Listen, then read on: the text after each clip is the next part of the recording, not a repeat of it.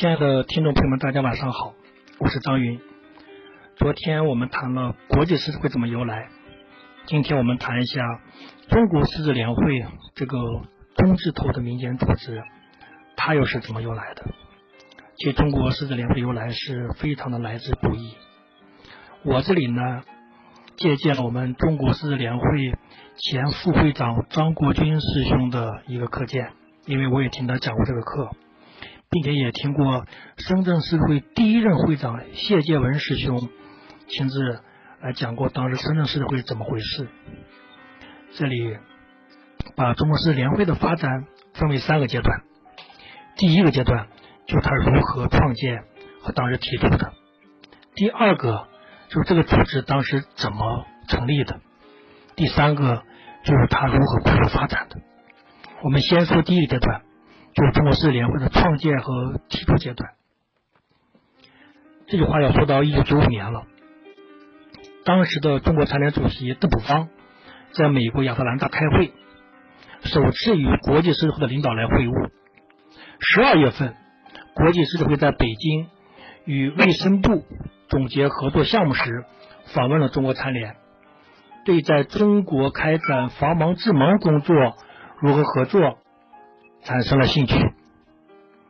那么到了一九九六年初，当时的中国残联主席邓朴方和卫生部的副部长王陇德在香港与国际狮子会中国事务委员会来详谈合作大纲。而后邓朴方主席就与国际狮子会的会长通话，确定筹备和合作。当时主要合作项目还是视觉第一中国行动。也就是现在在我们中国大陆开展的最大的光明行活动。一九九六年的四月，国际狮子会理事会就通过了议案，投入一千五百万美元与中国政府合作开展为期五年的防盲治盲工作。这个议案别人听起来觉得很一般，但是实际这个议案在国际狮子会有三个突破。第一个突破就是，之前国际狮子会只资助一个国家级的项目，最高金额不超过一百万美元。第二个是国际狮子会只资助年内可完成的项目。第三个就是国际狮子会只资助有其区域分会的国家，也就是有狮子会组织的国家。那么大家知道，我们这次的一千五百万美元。其实把这三个全部都打破了。那么到一九九七年的八月份呢，经国务院批准，国务院残疾人工作委员会与国际狮子会在北京就签署了“视觉第一中国行动”的合作协议书。那么这个项目第一期呢，从一九九七年的七月一日到二零零二年的六月三十日。结果我国在一九九九年就率先在发展中国家实现了白内障致盲人数的负增长，并且被世界卫生组织和国际防盲协会誉为全球防盲治盲工作的典范。所以，到了一九九九年的九月份，江泽民主席就致信第六届国际防盲大会，对国际狮子会在中国开展的“视觉第一中国行动”给予了高度评价。同年的九月七号。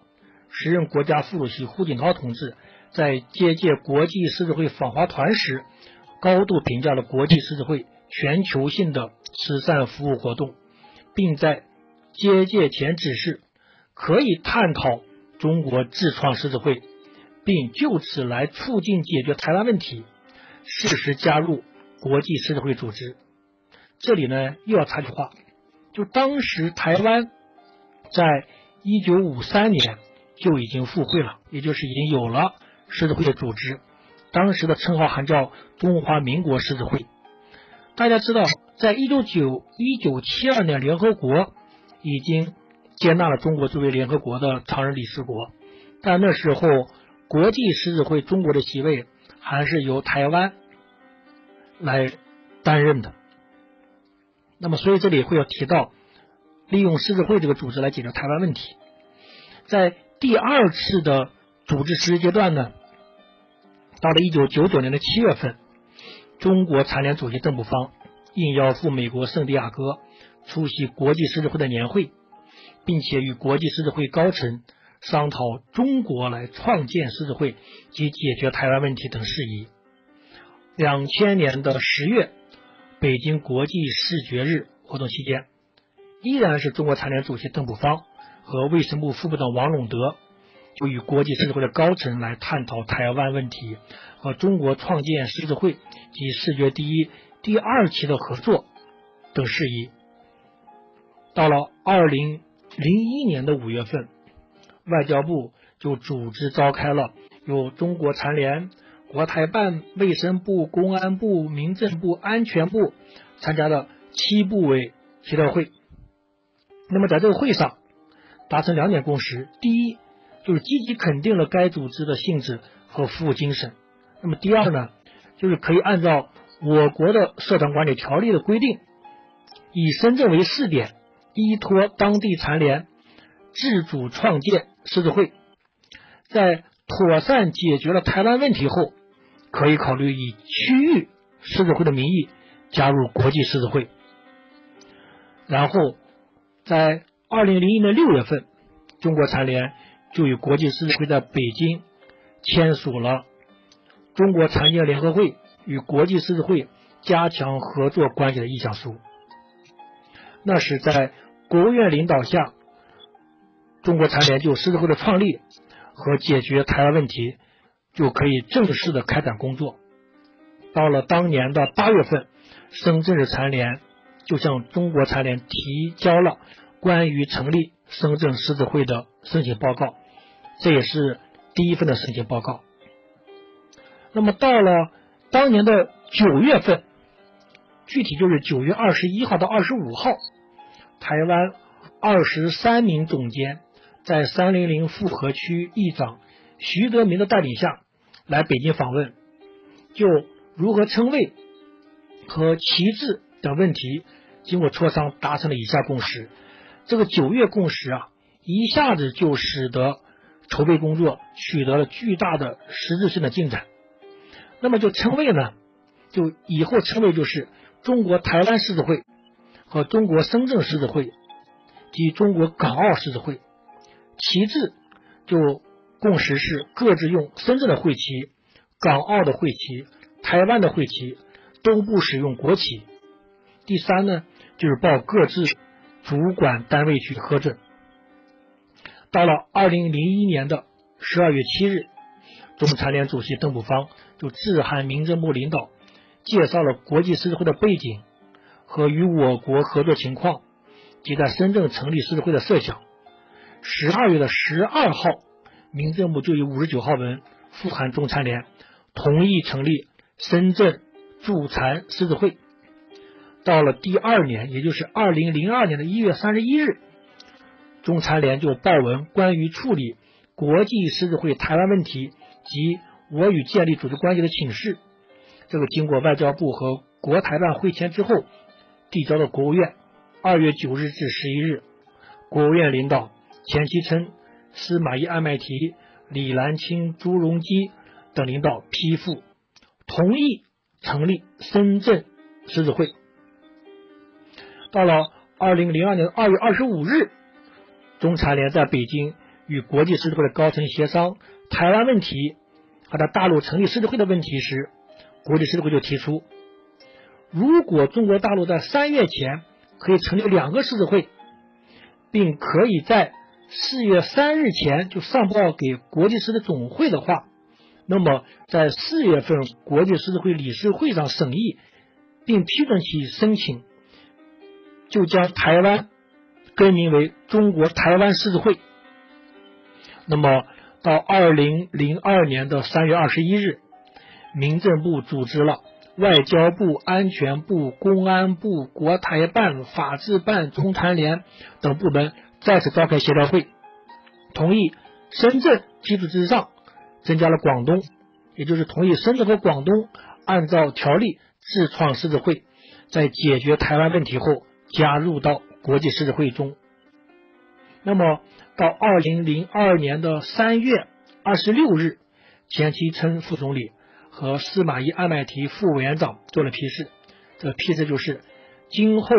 与国际狮子会的联系由中残联负责归口并审慎从事，也就是把狮子会的归口管理问题给解决，归中残联来管理。那么到了当年的三月二十九日，民政部就批复同意成立深圳狮子会和广东狮子会。那么四月二日和四月二十九、四月十九日，深圳狮子会和广东狮子会就拿到了注册文件，并且也在当年的四月八日，国际狮子会理事会上就通过了关于中国问题的一个议题和三个议案。这一个议题就是接受中国政府一个中国的立场。那么三个议案呢，就将所谓的中华民国狮子会更名为。中国台湾狮子会将港澳狮子会正名为中国港澳狮子会。第三就是接纳深圳和广东狮子会为会员。结果，深圳狮子会在成立不到一年，也就是到二零零三年的三月底，深圳狮子会的服务队队数就达到了三十九支，会员人数就达到一千两百八十人。到四月，国际理事会就通过深圳成为三八零区，也就成为国际狮子会的一个标准区。这个标准区的人数就是一千二百五十人。到了七月二十日，就举行了受证仪式。那一年的国际总会长，包括中残联的领导邓宝方主席和汤小泉理事长等领导都参加了这次深圳的受证仪式。那么广东狮子会呢，在二零零五年的六月十四日，也成功创办了临时区。最后，我们讲一下全国快速发展阶段。到了二零零四年，中国残联就提出来在全国有步骤发展狮子会，并成立中国狮子联会的报告。因为国务院有关部门提出来，第一，就地方狮子会与国际狮子会直接联系与现行法规存在着矛盾。第二呢，就同意成立中国狮子联会，对内统筹全国的发展，对外呢统筹与国际狮子会的关系。第三呢，就除了深圳可以以区域狮子会名义来活动，其他地区开展活动均要以中国狮子联会的名义，因为那个时候深圳已经成为了一个标准区了，也就是国际狮子会的三八零区。所以到了二零零五年的六月十四日，中国狮子联会在北京人民大会堂就正式成立，这一下就拉开了全国狮子会发展的大幕。到九月四号，北京第一个服务队成立；零六年的二月二十六日，沈阳第一个服务队成立；五月二十八日，大连第一个服务队成立；六月十日，青岛第一个服务队成立。那个时候还叫做青岛狮子会呢，由残联的领导张志美师姐担任第一任会长。那么。到了今天为止呢，全国已经有十四个地区，将近四万名的会员。这也是我们一步一步的探索中形成了中国特色的狮子会的发展模式。所以听到这里，大家就知道狮子会在中国的发展是来之不易。这里离不了当时的残联主席邓普方和当时残联的很多的有高瞻远瞩的领导的支持。还有就是国际狮子会里一个很重要的华人，也就是谭荣根博士，他那时候可以说代表华人在国际狮子会为我们中国大陆狮子会的发展做出了巨大的贡献，在这里要感谢他，当然也感谢提供这些内容的中国狮子联会的前副会长张国军师兄和深圳。第一个狮子会的会员谢建文师兄，好，今天的节目就录到这里，感谢大家。